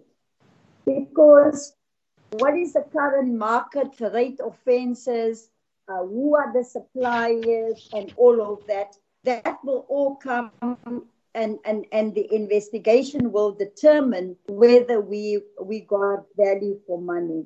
I agree with Honorable Mente that um, that we need to get to the bottom of, of all of this. Of all of this. Uh, uh, and that is why, that we, is have why we have been protected. There's some echo. Somebody's mic is on. Yes. Um, I, I, I, agree with Honorable Mente, Chairperson, that we must get to the bottom of this. And this is why, together with our internal audit, the external audit, uh, the report from National Treasury, will assist all of us, including the public, to get the answers that they deserve. We have to also make sure that we put the real facts and the real truth out there, and therefore the investigations to get to the bottom of, of this. Um, the issue of due diligence, I think that the department must respond about how they were doing uh, due diligence on that. Um, and currently, as we speak, since the fence was handed over um, on, I think, around about the 20th of April there, then it is then the duty of the defense force to patrol the borders. Um, but we can certainly follow up and find out. Uh, there are also some obligations for the contractor um, you know, after the, the, the handing over, and again, the department will, will, will speak to that. Um, in terms of the directive that I've issued was to give guidance, but to also to make sure that we understand the emergency and the urgency of uh, repairing and um, replacing uh, only 40 kilometers of the fence uh, on the east and the south of uh, Beitbridge border. The, the actual length of fence between uh, Zimbabwe and South Africa is almost 700 kilometers. This project was to deal with only 40 kilometers, and I know it was not enough. And that's why at some stage we must come and present to SCOPA and to the portfolio committee uh, what are the medium and long term plans to, uh, to continue to secure our country by, by fixing our borders? Um, then, Honorable um, Honorable Graham, uh, Graham asked the question about why the same contractor again the department must respond there, must respond there. Um, and and you know, Honorable Suisa, Yes, I take great interest in what the public asks and demand of us as public uh, servants in this country. So when all of these questions were raised, that that was one of the reasons. But the other reason also was that um, I have questioned the, the value of, of, of this cost right from the beginning of the project.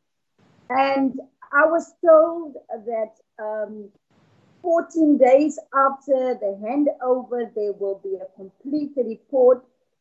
I've also asked how much we've paid up till now. We paid the contractor 21 million rand up till now. Uh, there has been an instruction uh, by the anti-corruption unit to the CFO not to pay any further monies until we get all of these investigations done. So, so far the department has spent 20, 21 million.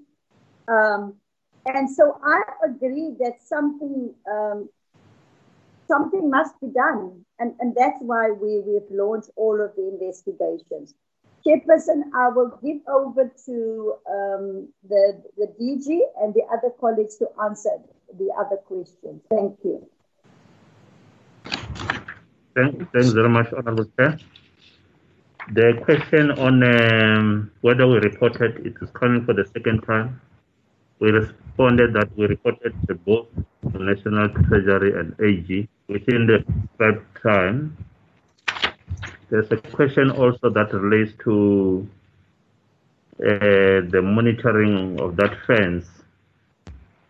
Yes, we have emphasized this, both the minister and myself. I wrote to the Secretary for Defense to indicate that now we are handed, handing over the product to the client being the Department of Defense. They took over the property and then they are patrolling that area.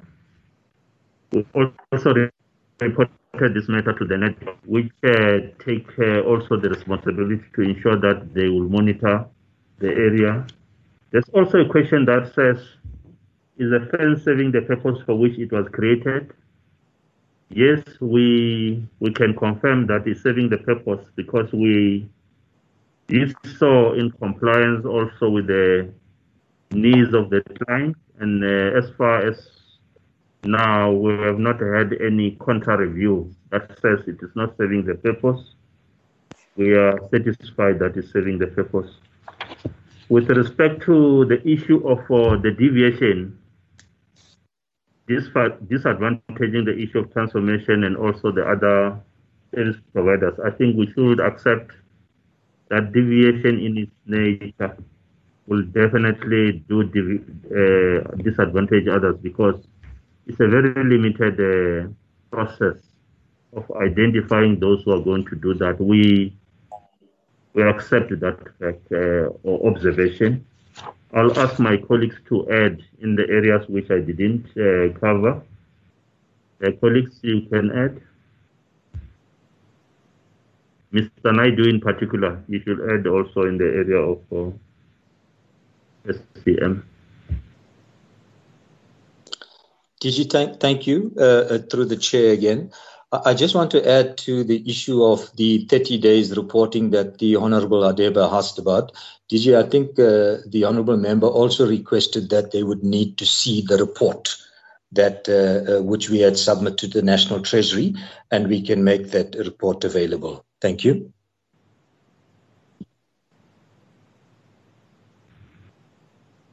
Uh, colleagues, can you add in the areas which we didn't cover?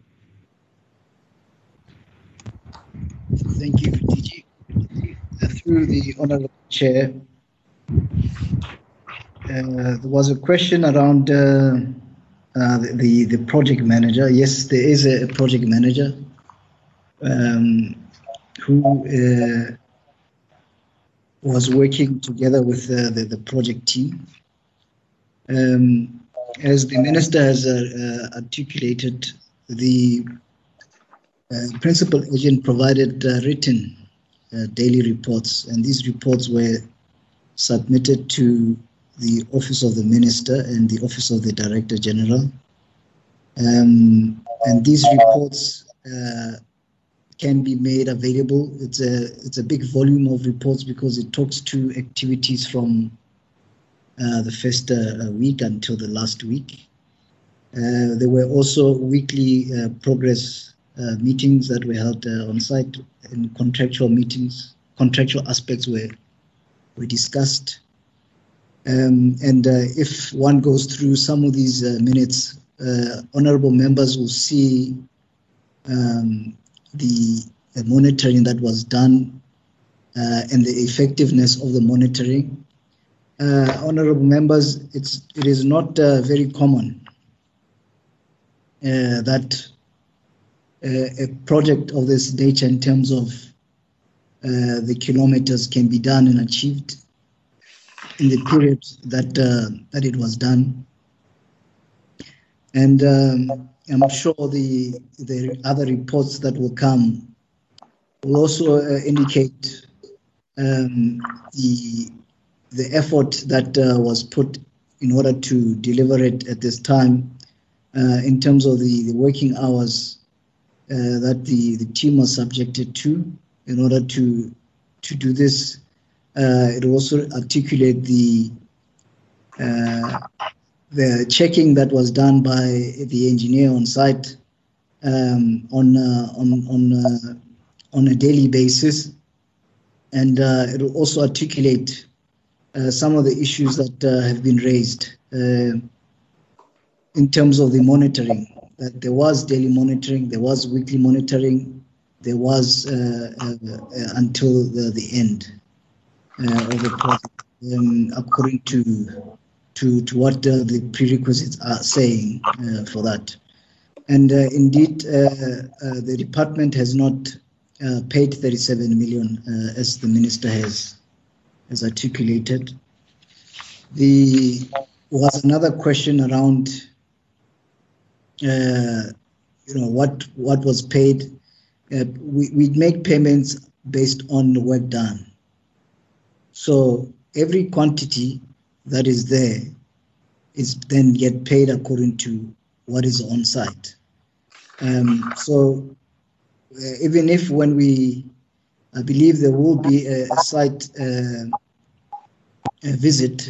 Even when that site visit is done, uh, there will be a BOQ, and we can measure uh, uh, and walk the entire 40 kilometers to see what is in the BOQ versus, uh, uh, in terms of the final account, what is in the final account versus what is being paid to demonstrate that part of the aspect of the value uh, for for money from uh, the department side.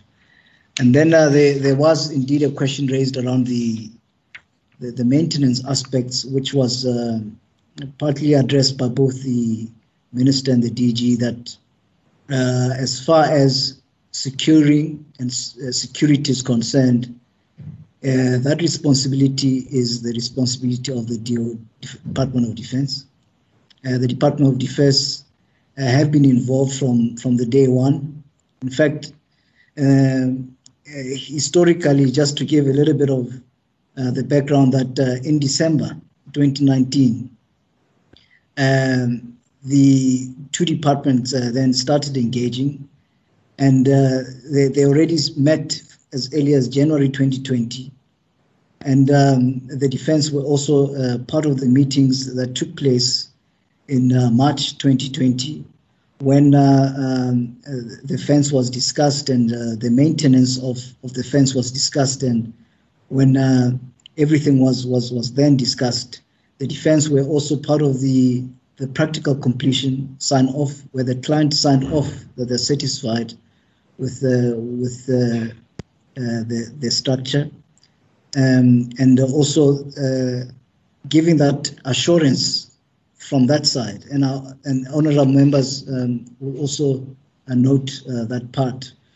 The part of the uh, company in terms of the due diligence uh, and, and so forth, I think uh, that can be provided in, in a report, uh, which will, as requested, that the project manager will package it and through to to honorable members, which will talk about the, the work history of, of this of this company, uh, I'll also uh, draw the the records from CIDB to show uh, how the company has grown over the years. that will be of, of interest to the honorable members, and also to show the successful completed projects um, uh, by the, the this uh, company and if there is any uh, wrongdoing that was done by the company in the history of this department, that information will then be packaged accordingly uh, to the honorable members.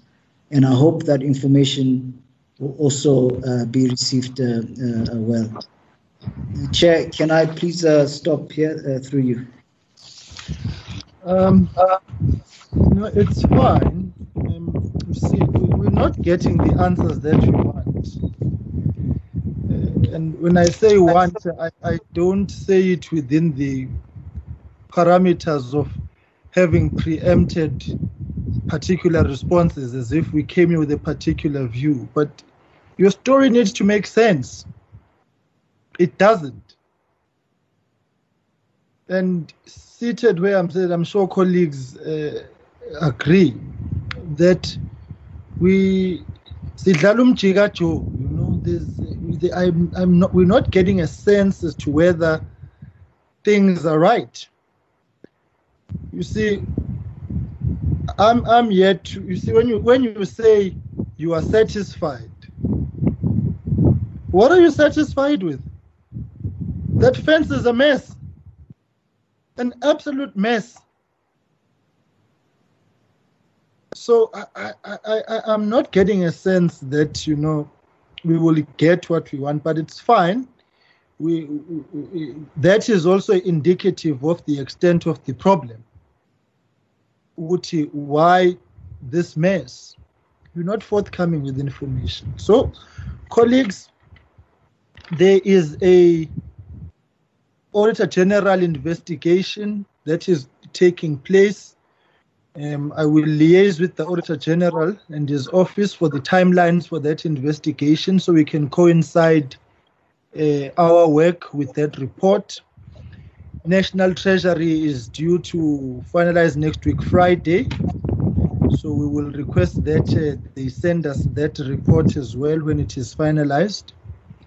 The SIU uh, colleagues has actually even been to uh, this project.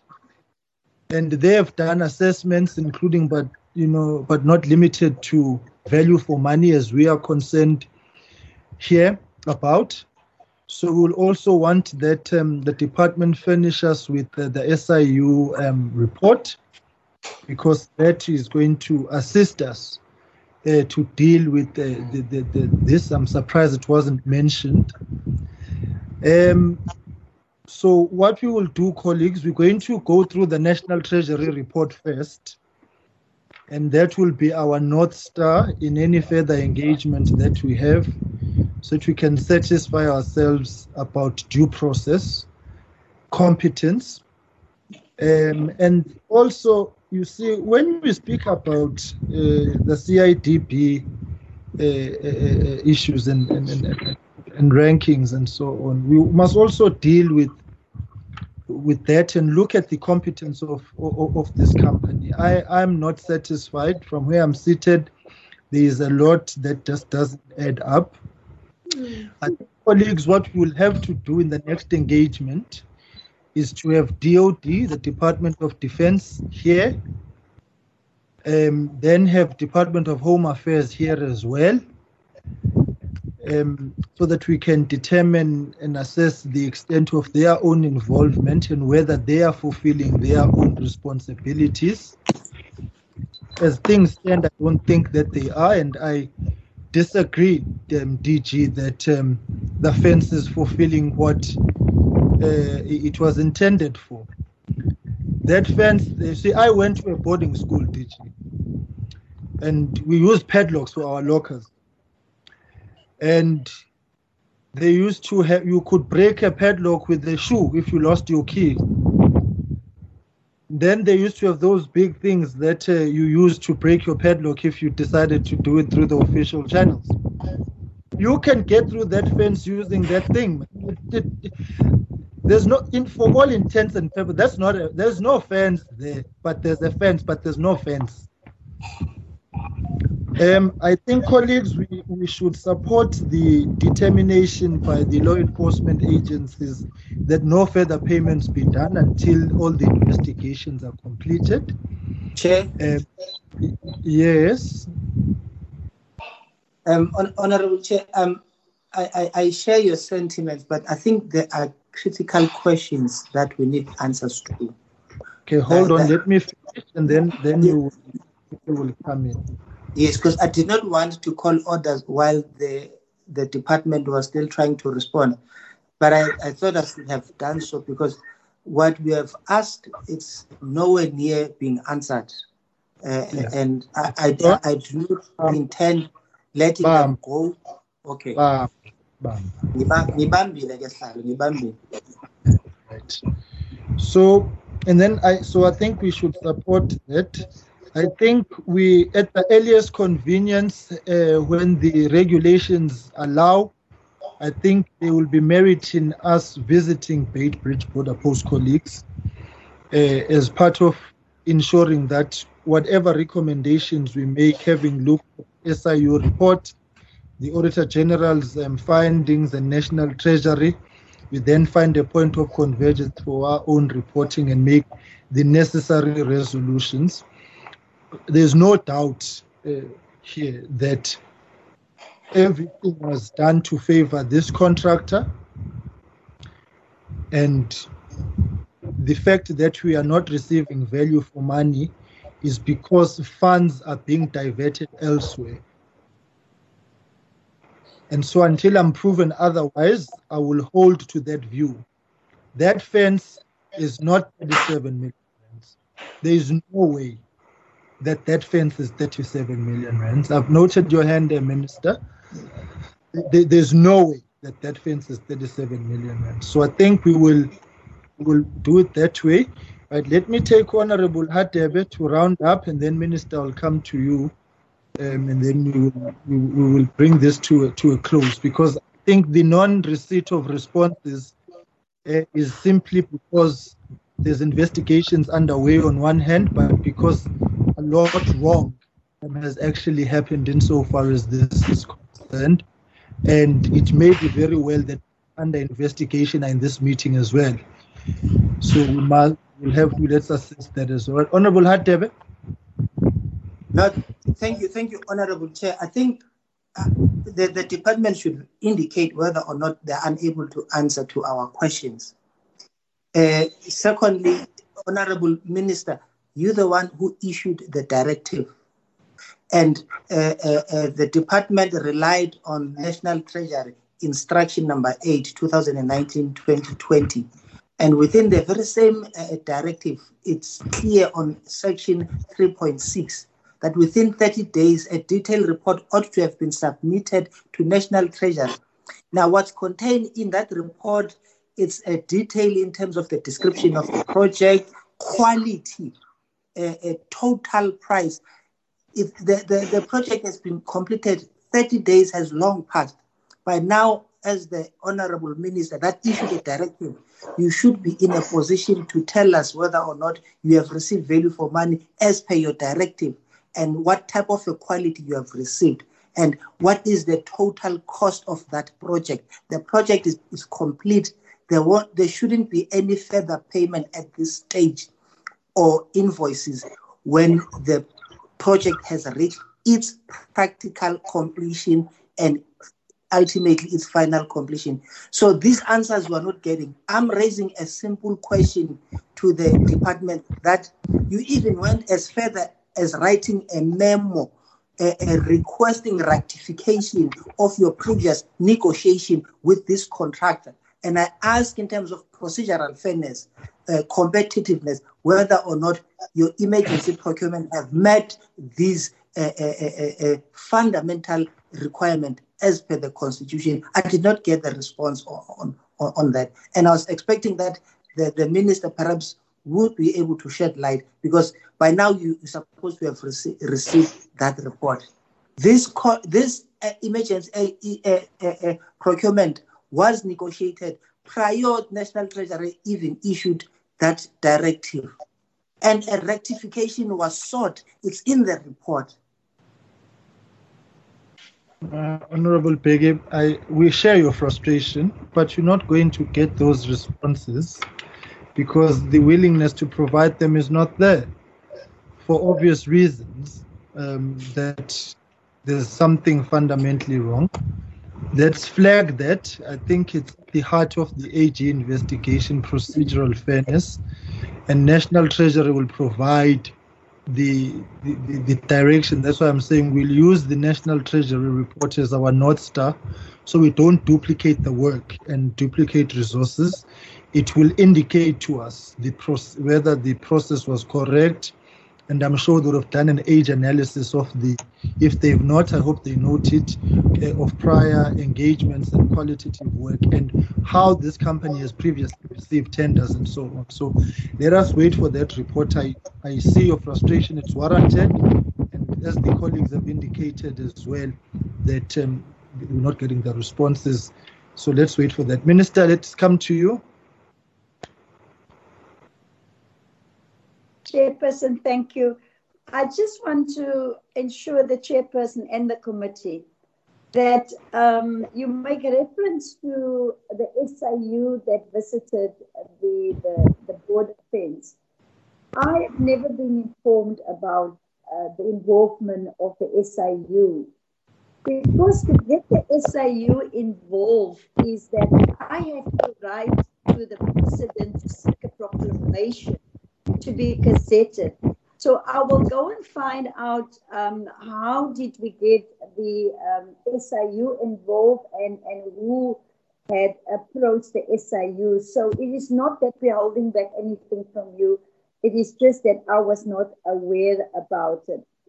Chairperson, to give you the assurance, um, and like, like the committee members, we all want to get to the bottom of this. And therefore, as the Department of Public Works and Infrastructure, we have been proactive to seek the investigations and the assistance of the Auditor General, National Treasury, and, and, and today we are before SCOPA. I've made a commitment, Chairperson, that all the investigations and all the reports will be given to SCOPA and to the Portfolio Committee on Public Works and Infrastructure um, we wa- we feel like you feel that we want to get to the bottom of this.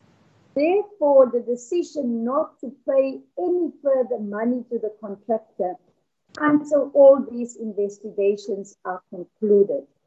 So I'm just appealing for a bit of patience, but we are committed to come back to the portfolio committee and to the chair and, and to SCOPA with, with a full report. Also, the, the, the, supply chain manager did say that we will make the report of National Treasury also available to the committee. I will make sure that the committee receive that as soon as possible. Thank you, Chairperson. Okay, no, thank you very much, uh, Minister. I think, uh, colleagues, at the next uh, engagement, we will also request that um, the the project manager be present having also received their reports that they were actually uh, submitting and so that they can field questions. We will determine the modus operandi of uh, our engagements once we have received all the information um, so that we can actually satisfy ourselves on a correct process. Uh, why this becomes important is that the abuse of deviations, environments, and expansions during this time of disaster uh, must be uh, dealt with. So we, we, we, are still going to be engaging further um, on this, and I think it's important that we set a benchmark for oversight using this as the uh, as the uh, uh, as the standard um, because of the value um, in, involved and the significance of it and the seriousness of it, it being a security feature. I use that term um, cautiously insofar as public works is concerned because security features is, features is a um, controversial term in South Africa, but there was a reason for it and we still need to make a determination that it has fulfilled that particular um, you know role. So colleagues let's follow the same standard. To to that if your questions have not been answered let's send them in writing um, tomorrow by 10 uh, and then I will sign off on them in the afternoon so they can reach the department. And then tomorrow so minister we can get those responses by next week, Thursday, close of business. So you'll have a week. So colleagues, please um, and send them to Ben and Dombi, and those will be signed off on to go tomorrow. Then the one announcement, I two announcements I want to make, colleagues. we have still not received uh, the SAA uh, responses. And we are working on that, and so I will appraise colleagues on developments. On Friday, we are meeting at 12 o'clock to get a briefing from the from National Treasury and uh, AG uh, on the Department of Water and Sanitation and the water boards following our meeting last week because there were issues there which have not actually been uh, uh, uh, concluded. So we'll deal with we'll, we'll deal with those. Um, so I'm sure the documentation should reach you um, latest tomorrow midday, but we'll follow up with that so that we can prepare on uh, for, for, for that meeting um, on Friday. Uh, Minister, we want to uh, thank you, Deputy Minister. We thank you as well and DG and your team. Ultimately, the issue here is that South Africans have got every right to complain when they see something that is not right. And we are duty bound to respond to um, public complaints, particularly where there's merit and legitimacy. And what is at that border post, insofar as this fence is concerned, is a disgrace to say the very least, and it is anchored in corruption. It is anchored in wrongdoing. It is anchored in favoritism, and it is anchored in a abuse of the disaster. And it cannot be right.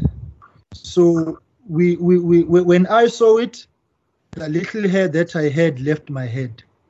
I, I was shocked when I saw it and I, I, immediately noted it is one of the things that we would have to follow up.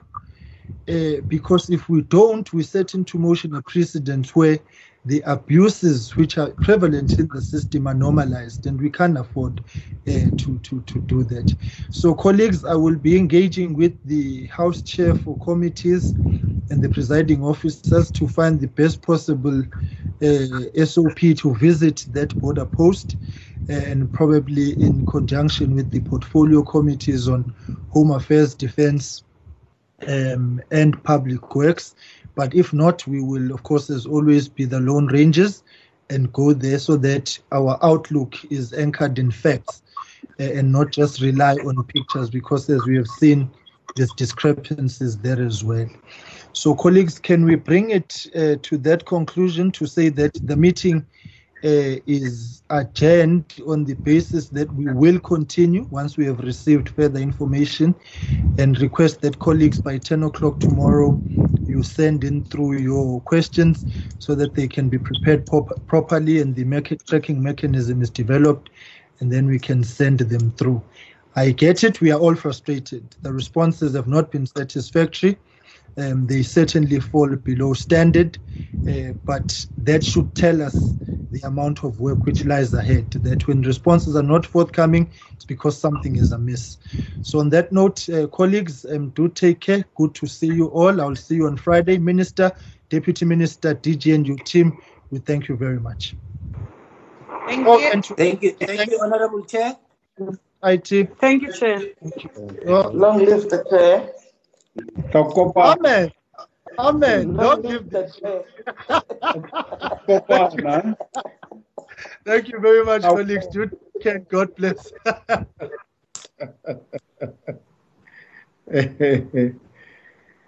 hey.